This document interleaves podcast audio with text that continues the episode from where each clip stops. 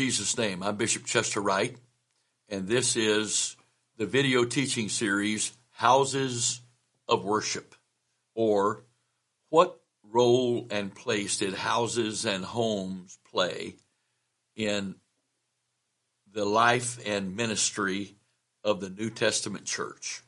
What does the Bible say about that? And so we're examining this in the uh, in the last lesson, we particularly looked at this notable event that took place in the Gospels, which we call the Last Supper, and it took place in an upper room, a large upper room of a private residence. Well, that's not the last time that we see that particular location and it's not the last time that something very significant took place there.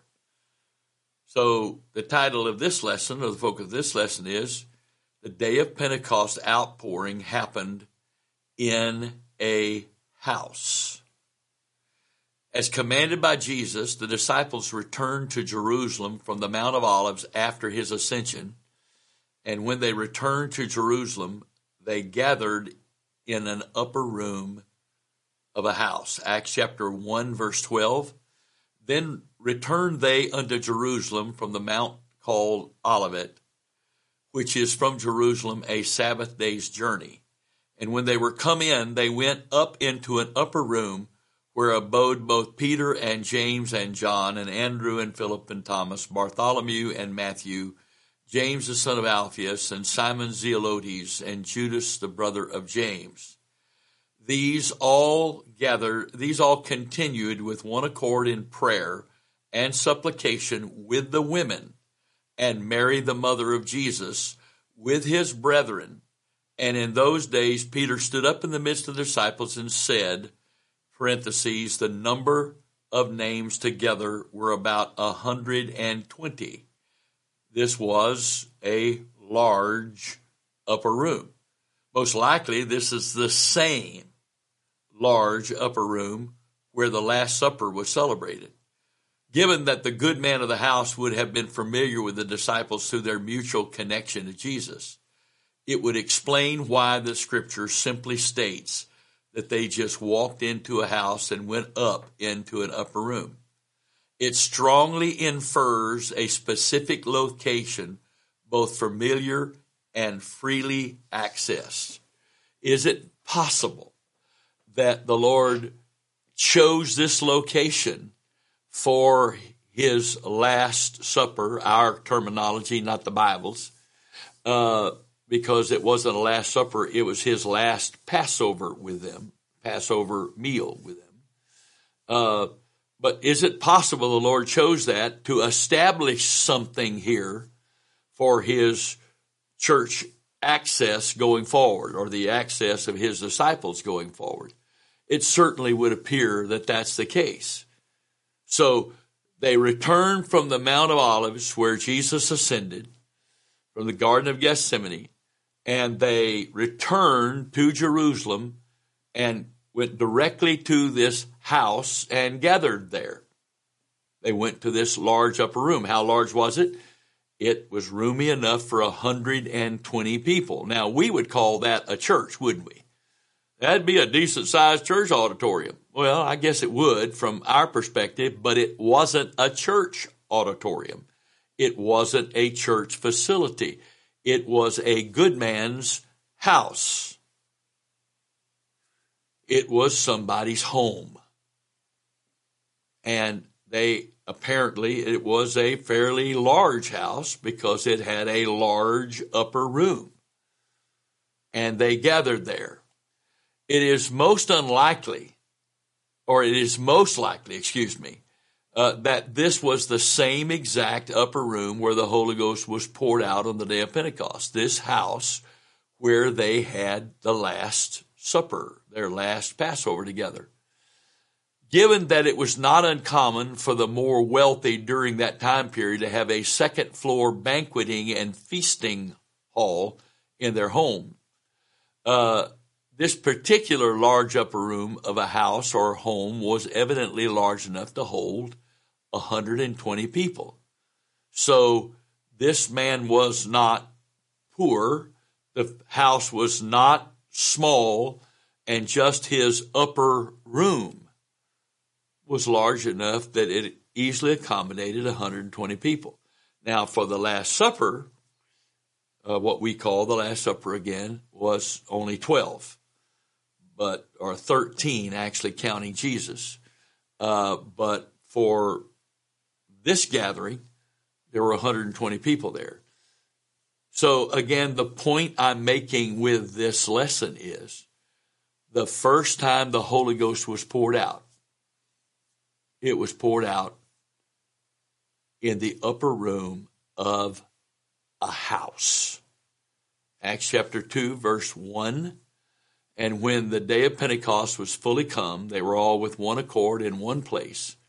And suddenly there came a sound from heaven as of a rushing mighty wind, and it filled all the house where they were sitting. And there appeared unto them cloven tongues like as of fire, and it sat upon each of them. And they were all filled with the Holy Ghost and began to speak with other tongues as the Spirit gave them utterance. Now, the Greek word here is trans is oikos, and is or oikos, and it is translated house. It means literally a dwelling. So this was not a man's business place that happened to have a, a banquet hall he rented out. It was not some meeting place. It was this a man's, this a certain man's house. And as I've taught in the last lesson, very, very unlikely that it belonged to one of the 12 apostles. None of them, except maybe, I guess, Matthew was a tax collector, probably was rich enough to have afford a place, afforded a place like this. But since Matthew was with the group that stayed behind with Jesus, when Jesus sent Peter and John to the city to uh, to locate the this upper room and talk to the good man of the house and to prepare for his last Passover with them, uh, then it very is is very unlikely it was Matthew's house. So this is someone's house, and we don't know who it is. Uh, I haven't found any clues to identify who it is. I may one day, but I don't have them now. But again, it was a house. So the Last Supper took place at a house, not the temple, and the outpouring of the Holy Ghost took place in a house, not the temple. Uh, Thayer says the word oikos means an inhabited house, a home. So again, the Holy Ghost was first poured out in a house, a house, a house. Why do we believe people have to come to church to get the Holy Ghost? Oh, I know. Because if we don't see it happen and it doesn't happen in the church, we don't believe it's really the Holy Ghost. Is that it? The day of Pentecost as a Jewish feast marked the yearly Jewish celebration for the giving of the law to Moses which was the commencement of the Old Testament. So the day they celebrated as the commencement of the Old Testament, the giving of the law of Moses, they call the, the day of Pentecost. It was also the day that the New Testament began. And uh, I'll say this again later, but I'll say it here now. The Old Testament began on a mountaintop but the New Testament began in the upper room of a house. Now, I, apparently that mountaintop was pretty significant.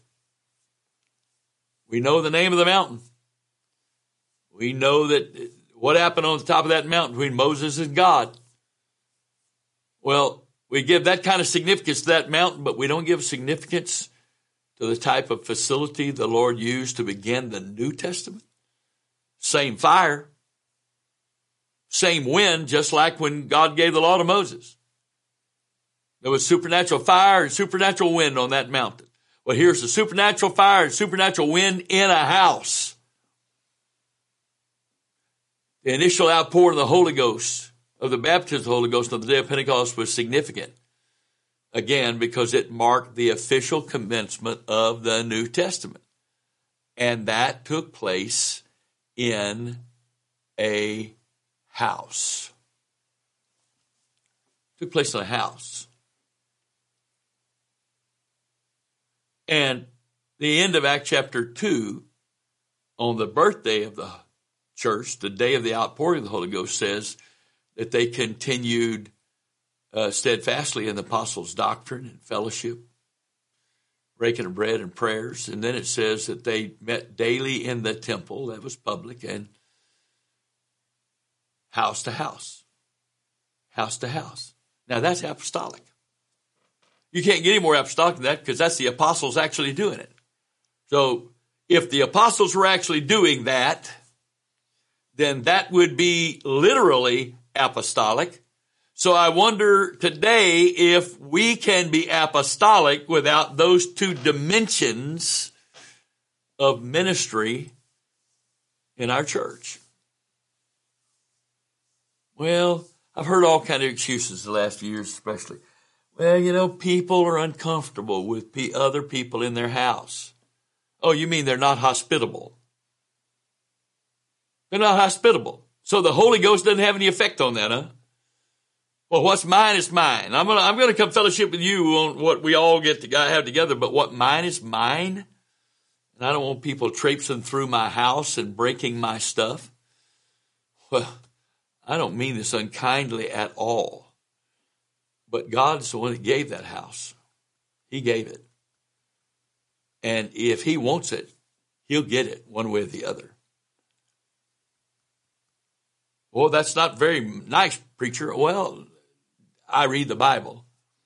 I read the Bible and I study the Bible and I believe the Bible and I see in the Bible that when God says something is His, that He gives it as to us as stewards to take care of, not owners of. Because if I don't own me, because I've been bought with a price, and uh, I'm not my own according to the Bible, then what I own is not mine. He owns it. And that means the house belongs to him too. Doesn't belong to me. Doesn't belong to me. It belongs to him. And it doesn't belong to anybody else and for saved people. Saved people who truly know they're saved. They're not their own. They're bought with a price. Nothing they have is theirs. They don't draw lines and say, I don't want people in my house. Well, if you don't want people in your house, it's your house. God bless you trying to take care of it because He's not going to bless you trying to take care of it because you're you've become the God of that house. You've become the Savior of that house. Brother Wright, you're not being kind. You're not being fair. Oh, I'm being all of that and more. I'm being really kind. Trust me, I'm being really kind. And I'm being very biblical. The idea that somebody, anybody as a part of the body of Christ would keep the church of the living God out of their house because they don't want people traipsing through their house. Your definition of salvation and mine came from two different sources. I know where mine came from. Mine came out of the book. Where'd yours come from? Because it's not in the book. It's not in the book. I said it's not in the book. So the idea here that such significant New Testament events took place as the outpouring of the Holy Ghost. In fact, I don't know if there is a roof or if there were big windows or what, but Peter didn't come down out of the upper room to preach to the crowd gathered in the street.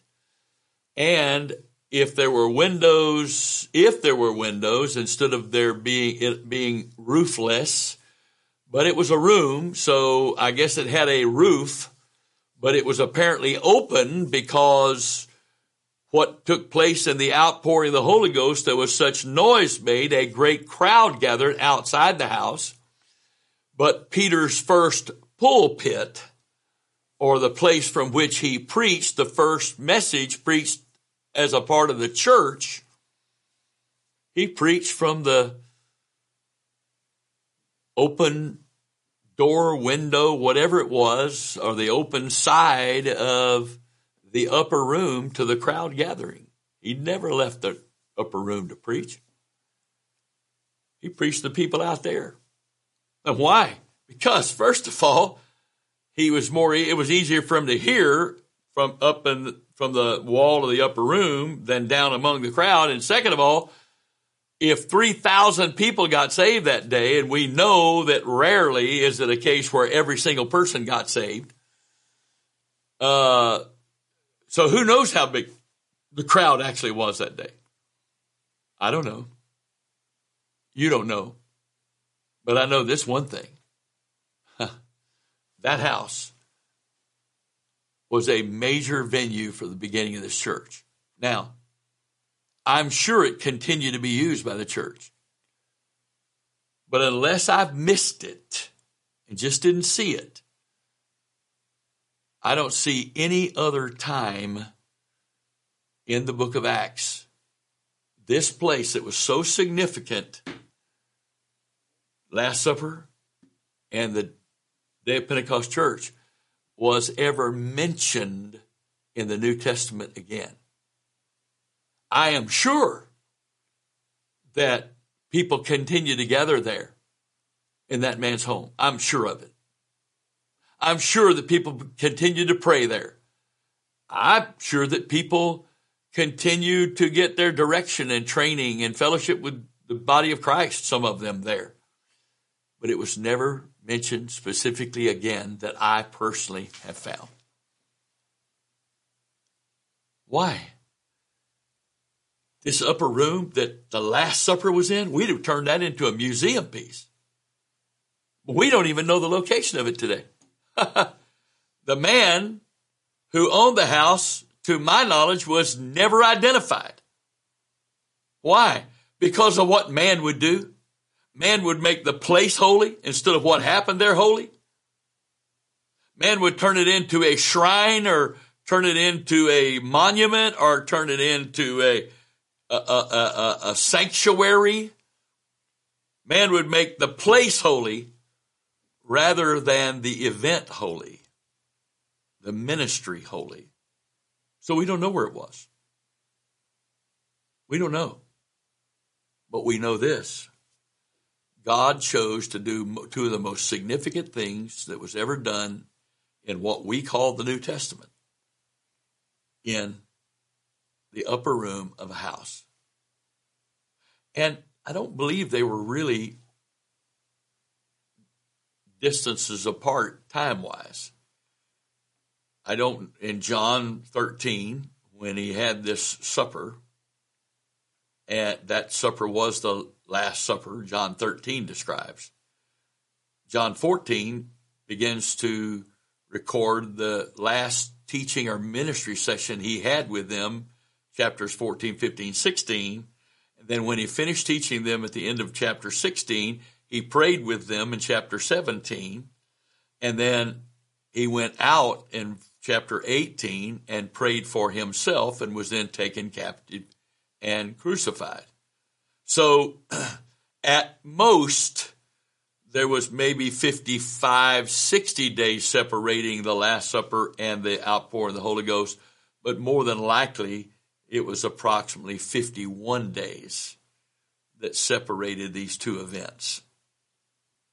We do know it was a Passover, which would have been actually 53 days. 53 days uh, because the Passover was three days before what we call Easter, which was the day of resurrection. And Easter was also the day of the first fruits. That's the beginning of the grain harvest. And the grain harvest went 50 days because on the day of Pentecost, one reason that the grain harvest had to end on the day of Pentecost was because it was the next feast. It was the celebration of the giving of the Old Testament, which became the day the New Testament began. And so Jesus was resurrected uh, 40 days, I think it was. It was, was it 50, 40 days, I think. And then he ascended in heaven, so they tarried 10 days. So the Last Supper was on the day of the Passover. And then there was the day of first fruits or the wave offering. And then 50 days later was the end of the grain harvest, which was the day of Pentecost. So Christ ascended into heaven after 40 days, 40 days after his resurrection. So there you have it. These two events were 53 days apart. 53 days apart. And in case you didn't figure it out, I've never done that exactly like that before. But I was, the, the Holy Ghost was there and he explained it, and I'm happy he explained it to you and me. so it's very likely that one or more of the gatherings of Jesus with the apostles uh, took place in this same upper room because it was a safe place and they were behind closed doors because they were afraid. So, whatever familiarity they had with this house, I'm sure that the, it continued to be something of significance. But it's never mentioned again specifically that I know of. Not that I can find, and I've looked. And maybe if it's in there one day I'll find it, but I don't see it now. I've missed it. So all of that is being said for this purpose. He wanted us to know that he did significant things in houses, not just in public, and that he did not make shrines or holy places out of those places where he did things. Now, that's what religion does. And that's one reason why I have personally never cared that much to go to Jerusalem because the temple's not there anymore.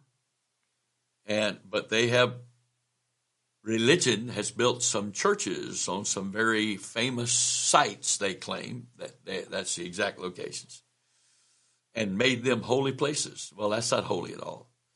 Those places aren't holy. What's holy is what took place there and who was involved in it. When we begin to take things and places and make them holy, rather than the people being holy and the involvement with God and Him and His involvement in and through us being holy so that we can fulfill His plan and purpose, the plan and purpose of His kingdom in the earth as holy. We have really allowed this thing to get perverted. And no good thing comes out of that when we become that religiously, traditionally narrow minded and not even acknowledge what the Word of God says and accommodate it in our practices. In the name of the Lord Jesus Christ, I pray for you and me that the Spirit of grace and the Spirit of wisdom and the Spirit of revelation from the Holy Ghost would enlighten our minds and hearts and let us see the Word, see what God is saying to us, that we can be truly all that He wants us to be, and He can do through us truly all that He wants to do. In the name of the Lord Jesus Christ, amen. God bless you.